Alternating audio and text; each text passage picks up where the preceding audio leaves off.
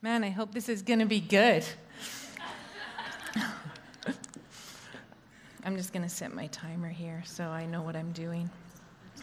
Um, awesome for all of you to come out. I know like midterms are coming up, right? So, and yet you take time to come and worship and learn from the Lord. That's awesome. Tonight, um, we're going to be talking about purpose. So, just before we start, I'm going to pray for us. Lord, thank you so much for each person that you've brought here tonight. Um, thank you that we can worship you, that we can learn from you.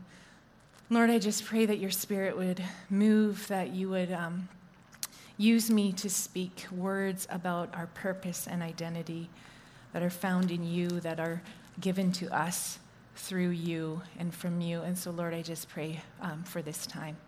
Would you teach us? In your name, amen. Okay, so I was telling Luke Friesen, the youth pastor here, that I was going to be talking about purpose tonight. And he said, Oh, you mean the Justin Bieber album, Purpose? And I said, Are you a fan, Luke? And apparently he is. See, um, but no, I'm not going to be talking about Justin Bieber's album. I'm going to be talking about our life. Though he did uh, say that he wrote that album because there was a time in his life when he like kind of lost sight of his purpose so he used writing an album to try and figure out like who he was. And i think the point is we really need to know who we are. We need to know what our purpose is and we really need to be grounded in it because there's so many times in life that we can lose sight of our purpose and that kind of shifts shifts the ground underneath us a bit. So i'll tell you about a couple times in my own life when I lost sight of my purpose. One, well, I grew up in a Christian home, but I didn't become a Christian until I was 19. So when I did finally realize who God was and He opened my eyes and I could um, see how He was amazing and wasn't trying to squelch all my fun, I, I thought about my life through my high school years and how uh, it was just like this wishy washy, constantly swerving here and there. And I felt like I wasted my whole life. Like my whole 19 years, such a waste of time because I didn't understand what God had done for me and who I was in Him.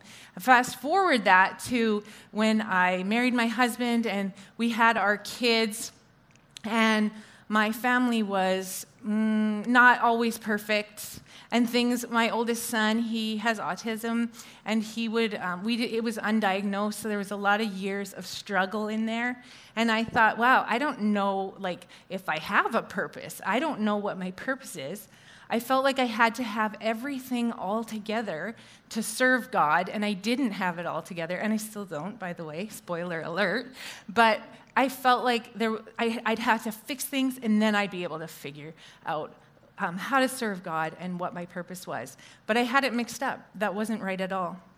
Uh, my point in telling you all this stuff is that we need to know our purpose. We need to be grounded in it, and we don't want to lose sight of it and find out that we've wasted our life following after the wrong stuff. So, how do we know our purpose and how do we live out that purpose? That's what we're going to talk about tonight. And we're going to look to 1 Peter, the letter Peter wrote to the church to um, kind of have that inform our purpose. And we're going to specifically be looking at 1 Peter 2. Uh, 4 to 10, and spe- even more specifically, um, verses 9 and 10. So, what I'm going to do is I'm quickly going to give us a bit of background so we don't just jump into 1 Peter 2 and not really know what was happening, who this was written to, and things like that. And then we're going to talk about two aspects that we'll read about in 1 Peter 2 that tell us who we are and how to live out our purpose. And that's being a royal priesthood and a holy nation, which will make more sense when I read the passage. But the background of this letter is that Peter wrote it to a group of Gentile Christians, most likely Gentile Christians, that were scattered around the Greco Roman world in what is now modern day Turkey. So they're scattered around and they're being persecuted. They're, they're losing their income, they're losing everything if they, if they convert to Christianity. So it's a really big deal that they are converting to Christianity because it's costing them so much. They are suffering so much under one of uh, a very notorious emperor, Nero, most likely, that, that um, was just so cruel to, to the Christians. So Peter writes this letter to the, to the church that's scattered around, this letter that he opens calling them elect exiles. Because as they're scattered, he wants them to know hey, you're chosen, but you're also exiles, you're foreigners. This is not your home. You don't belong to this world. There's something better for you. You're a child of God. You have an inheritance kept for you in heaven. So he reminds them this and he tells them, I'm writing you this so that you'll stand firm. In the suffering, in everything, you'll stand firm. And so we need to hear from him and what he wrote to that church so that we, we live in post Christian Canada. There's so many things that are pulling at us, that are trying to tug away at our identity and our purpose, and we need to know how do we stand firm? And we will stand firm if we know who we are and we know how to live out our purpose. So let's dig in. We'll read 1 Peter 2 4 to 11. Uh, if you have that with you, great. If not, it should be up there. Or is it? Yeah? Okay. Uh, as you come to him, the living stone, rejected by humans but chosen by God and precious to him, you also, like living stones, are being built into a spiritual house to be a holy priesthood, offering spiritual sacrifices acceptable to God through Jesus Christ. For in Scripture it says, See, I lay a stone in Zion, a chosen and precious cornerstone, and the one who trusts in him will never be put to shame. Now, to you who believe, the stone is precious. But to those who do not believe, the stone that the builders rejected has become the cornerstone, and a stone that causes people to stumble, and a rock that makes them fall. They stumble because they disobey the message, which is also what they were destined for. But you, are a chosen people, a royal priesthood, a holy nation, God's special possession, that you may declare the praises of him who called you out of darkness into his wonderful light. Once you were not a people, but now you are the people of God. Once you had not received mercy, but now you have received mercy. Okay, so in this passage, as Peter is reminding this scattered people that they're part of a spiritual house that God is building from every tribe and tongue and nation and race, and these people coming together through Christ, being built into this spiritual house that is a place where God now dwells. And he, we now will focus on 9 and 10, which is kind of our underlying purpose here. As Peter tells the, these exiles, that they're a holy priesthood and or royal priesthood and a holy nation. Like what does that even mean? We don't really talk like that. So to find out actually what that means, we're going to jump to the Old Testament and um, hear from when these terms were first used. And they were first used to the Israelites who were in slavery in Egypt and had been there for 200 years in slavery and they get brought up and they don't know who they are. They're rescued by God, but they don't have an identity. They don't know how to how to move forward in the world. So God God tells Moses what to tell them in Exodus 19, 4 through 6. He says, You yourselves have seen what I did to Egypt, and how I carried you on eagle's wings and brought you to myself. Now, if you obey me fully and keep my covenant, then out of all nations you will be my treasured possession. Although the whole earth is mine, you will be for me a kingdom of priests and a holy nation. These are the words you are to speak to the Israelites. So God had offered this covenant relationship with these people of Israel, and they needed to obey, and then they would be this treasured possession that could then be a kingdom of priests and a holy nation that would display his goodness to the nations around them.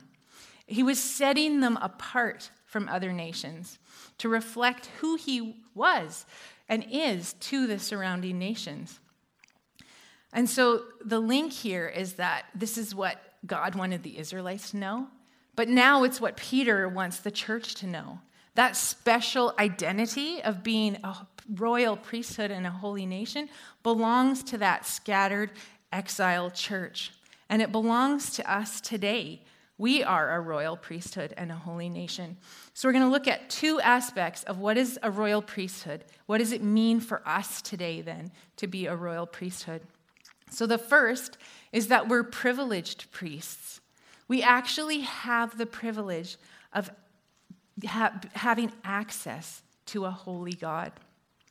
So, in the Old Testament, again, when God was going to dwell with his people, he, he gives them guidelines and has them build a tabernacle and later a temple where he would dwell. It would be this image of his dwelling place on earth.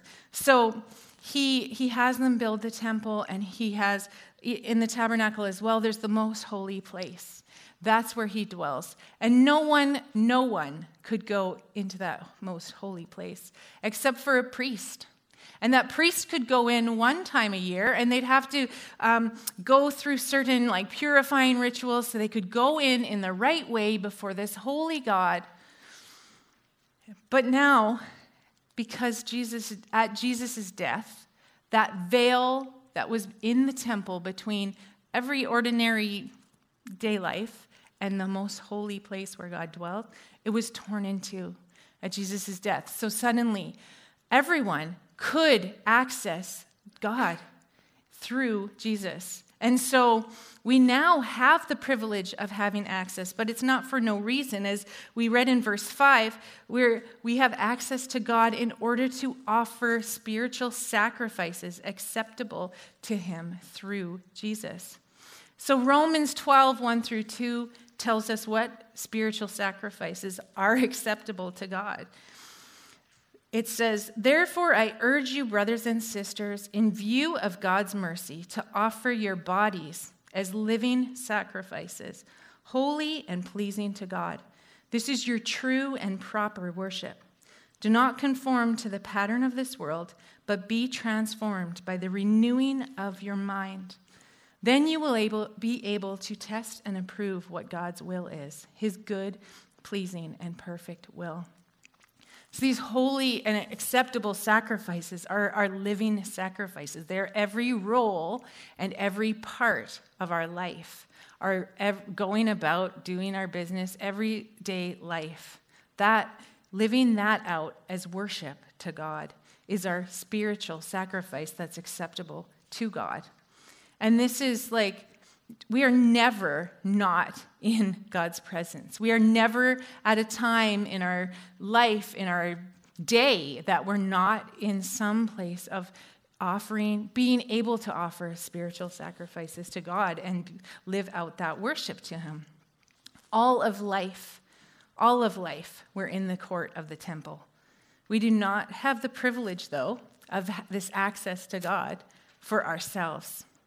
So, the second aspect of pri- priesthood is that we have medi- a mediating ministry. So, what does that even mean?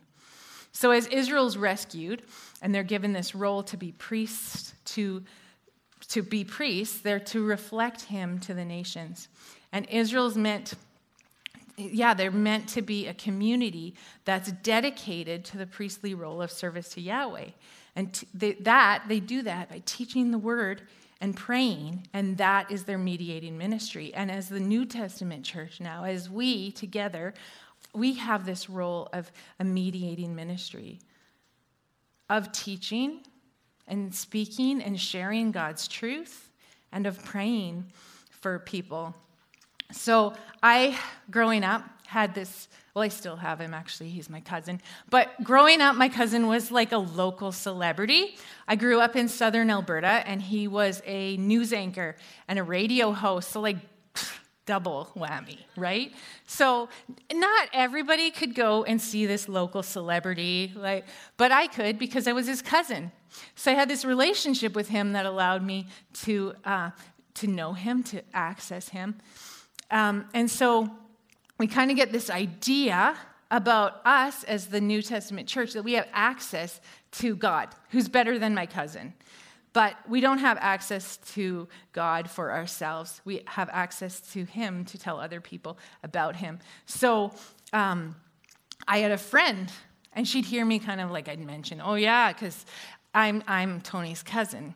So she said, Hey, what's he like? Like, is he nice? And I said, Yeah, he's a great guy. She said, Hey, would you introduce me to him? And so I thought, Yeah, you know what? I can introduce you to my cousin for sure. And guess what? They're married. They've been married for like, I don't know. They have three kids. It's awesome. And it's all because of me. But I, my role could be to, to, to introduce my cousin to my friend. And that's how we can introduce God to our friends and our neighbors and our coworkers and our fellow students. Like we have the mediating ministry of introducing someone who is way better than my local celebrity cousin Tony, Jesus. We have the opportunity to introduce him to our friends. And that's, that's evangelism, right? That's part of what evangelism is all about. Sharing that good news that once we were not a people, but now we are a people of God. That salvation that's available for them. So every time you love your fellow student or coworker or fellow barista, every time when you share the good news with them, that hope you have, you're engaging in your priestly duty, that purpose that you have been given by God. And also, as part of that mediating ministry we have, our priestly duty, we can pray. We can pray because we have access to God. We can pray for the people around us that we meet in our day, that the, our friends and, and family members that don't know God. We can pray. That's part of our mediating ministry. This um, last week, we had a prayer day here at Northview with Multiply. It was a prayer morning. And so we spent like the morning from 9 to noon just praying for our missionaries around the world, in Canada, in the States, everywhere, um, and praying for the people that they were ministering to. And it was this beautiful morning of us engaging in our priestly duties to be mediators for the world. So every time you pray, you're engaging in your priestly service. Who can you be praying for? Like with this fervent, dedicated priestly praying, do you have someone in mind? Because we get to be God's treasured possession. We get to be his chosen people and his royal priesthood to, to pray for people, to engage in our mediating ministry. So, how do you live your life in this mediating ministry? How are you living your life? If you are in school, are you living out your life as a student in light of your access to God?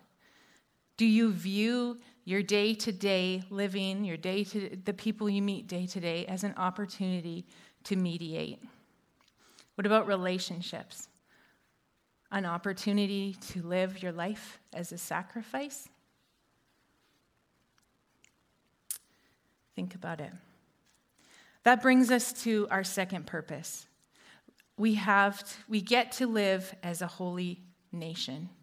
So Peter's reminded the people of their position as priests and now he's reminding them of their position as a holy nation as well. God is holy. We sang about it tonight, right? Holy, holy, holy. God is set apart.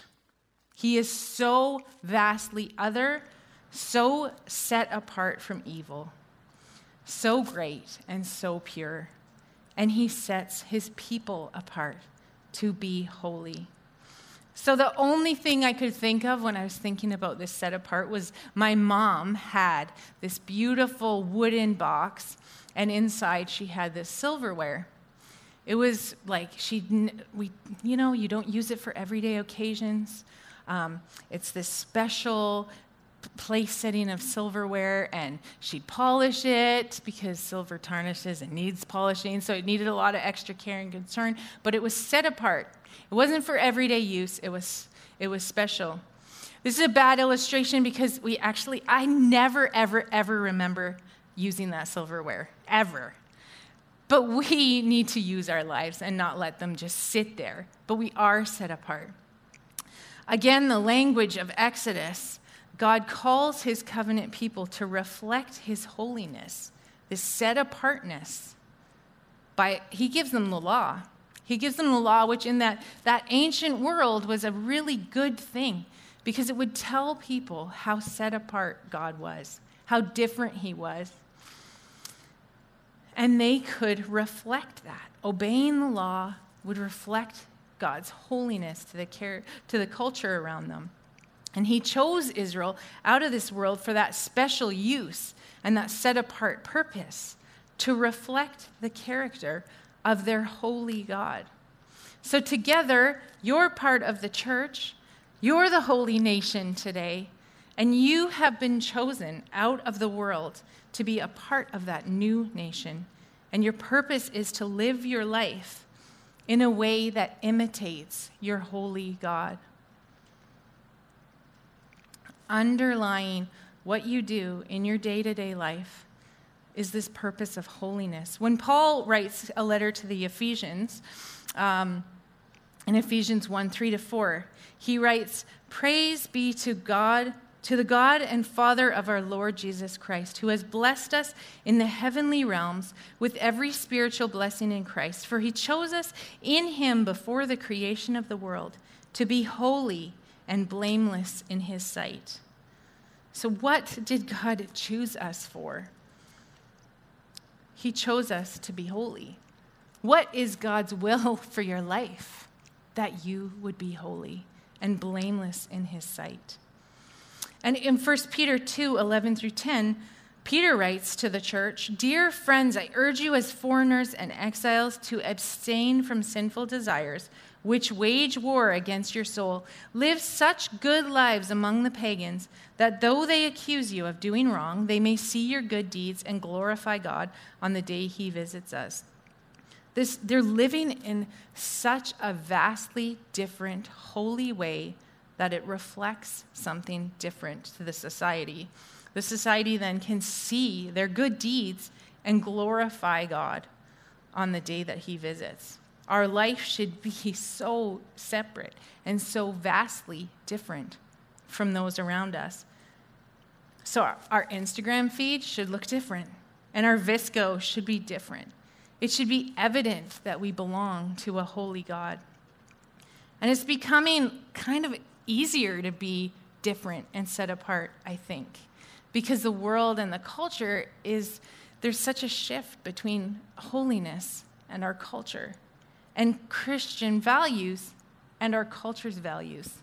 But it's also increasingly more difficult to be set apart because the world and post Christian Canada is becoming more hostile. So, do we stand up and say what we believe? Do we stand up and be different? Or are we going to capitulate to culture and just hide our faith inside? We need to stand out. For Peter's first century audience, that actually meant suffering. And for us, it could mean suffering as well. Probably not in the same way that they experienced suffering, but it's, it's a big deal. So, how are we even holy? Well, the ultimate foundation of holiness in the church is not its own ability to be good. It's not our ability to be holy in our own power. We can't do enough things. We can't be good enough. We can't speak to our neighbors enough or hold our tongue enough to be holy. It's actually that Jesus took our sin on him. He didn't sin, he was holy, yet he took our unholy sin upon himself that we could be made right with God and be made holy and blameless in his sight. And then he gives us the Holy Spirit to continue the work of transformation in us through his presence. So looking back to 1 Peter again in 1 Peter 1:13, it says, "Therefore with minds that are alert and fully sober, set your hope on the grace to be brought to you when Jesus Christ is revealed at his coming." As obedient children, do not conform to the evil desires you had when you lived in ignorance. But just as he who called you is holy, so be holy in all you do. For it is written, Be holy because I am holy, since you call on a Father who judges each person's work impartially. Live out your time as foreigners here in reverent fear. For you know that it was not with perishable things, such as silver or gold, that you were redeemed from the empty way of life handed down from you to you from your ancestors, but with the precious blood of Christ, a lamb without blemish or defect. Because of that precious blood of Christ and his sacrifice, we're motivated to holiness. Do not conform to the evil desires you had when you lived in ignorance. Jumping ahead in 1 Peter to 2:24. He himself bore our sins in his body on the cross so that we might die to sin and live for righteousness. By his wounds you have been healed. Know that you are made holy to live holy. This dying here, this dying to sin that Peter mentions, this is drastic measure. To die to sin means that you don't entertain it. You don't flirt with it. You, you leave it behind and you flee from it. You take it seriously. We don't um, use, yeah, we just don't excuse ourselves. We take it seriously. When I, I told you I became a Christian when I was 19. So at that point in time, I, I was doing a lot of things that weren't very great and uh, had a lot of friendships that weren't very healthy. And so when I became a Christian, I couldn't live the same way anymore. I couldn't live that same life and then add Jesus onto it. I couldn't be a Christian on Sundays and then live the rest of my life and the rest of my week the way that I wanted to. It had to drastically impact the way that I lived. And so I couldn't, yeah, I couldn't just continue on. I had to make changes, painful changes, but I had to do it. I still do. There's still so many areas of my life where I have to make painful changes. So, are there areas where you need to make changes? Where you're entertaining sin, you don't take it seriously. You think, I can just, like, it's okay. Just do it a little bit. Are you playing with it? There are areas that you need, you know, you know you need to die to sin. This is a lifelong process. We need to do it continually. So, because God Himself steps in to deal with our unholiness, our sin problem, we can understand that we have a purpose to be holy. And we can live in the motivation of His love and the power of His Spirit and be holy. Together, as the church, as a people who don't conform to their evil desires and reflect God's set apartness to the world around us. And the whole purpose in all of this, why we're, why we're priests and, and a holy nation, why, is so that we can declare the praises of Him who called you out of darkness into His wonderful light. Because once we were not a people, but now we are the people of God. And once we had not received mercy, but now we have received mercy. The function and the purpose of these roles that we're given as priests and a holy nation are to declare the praises of God, who called us out of darkness into his marvelous light, who took us from being not a people and made us his people, who took us from being without mercy and gave us mercy. This is huge and we can declare his praises to the nations around us. As Jesus was leaving, leaving his disciples and ascending back to heaven, he gave them the Great Commission.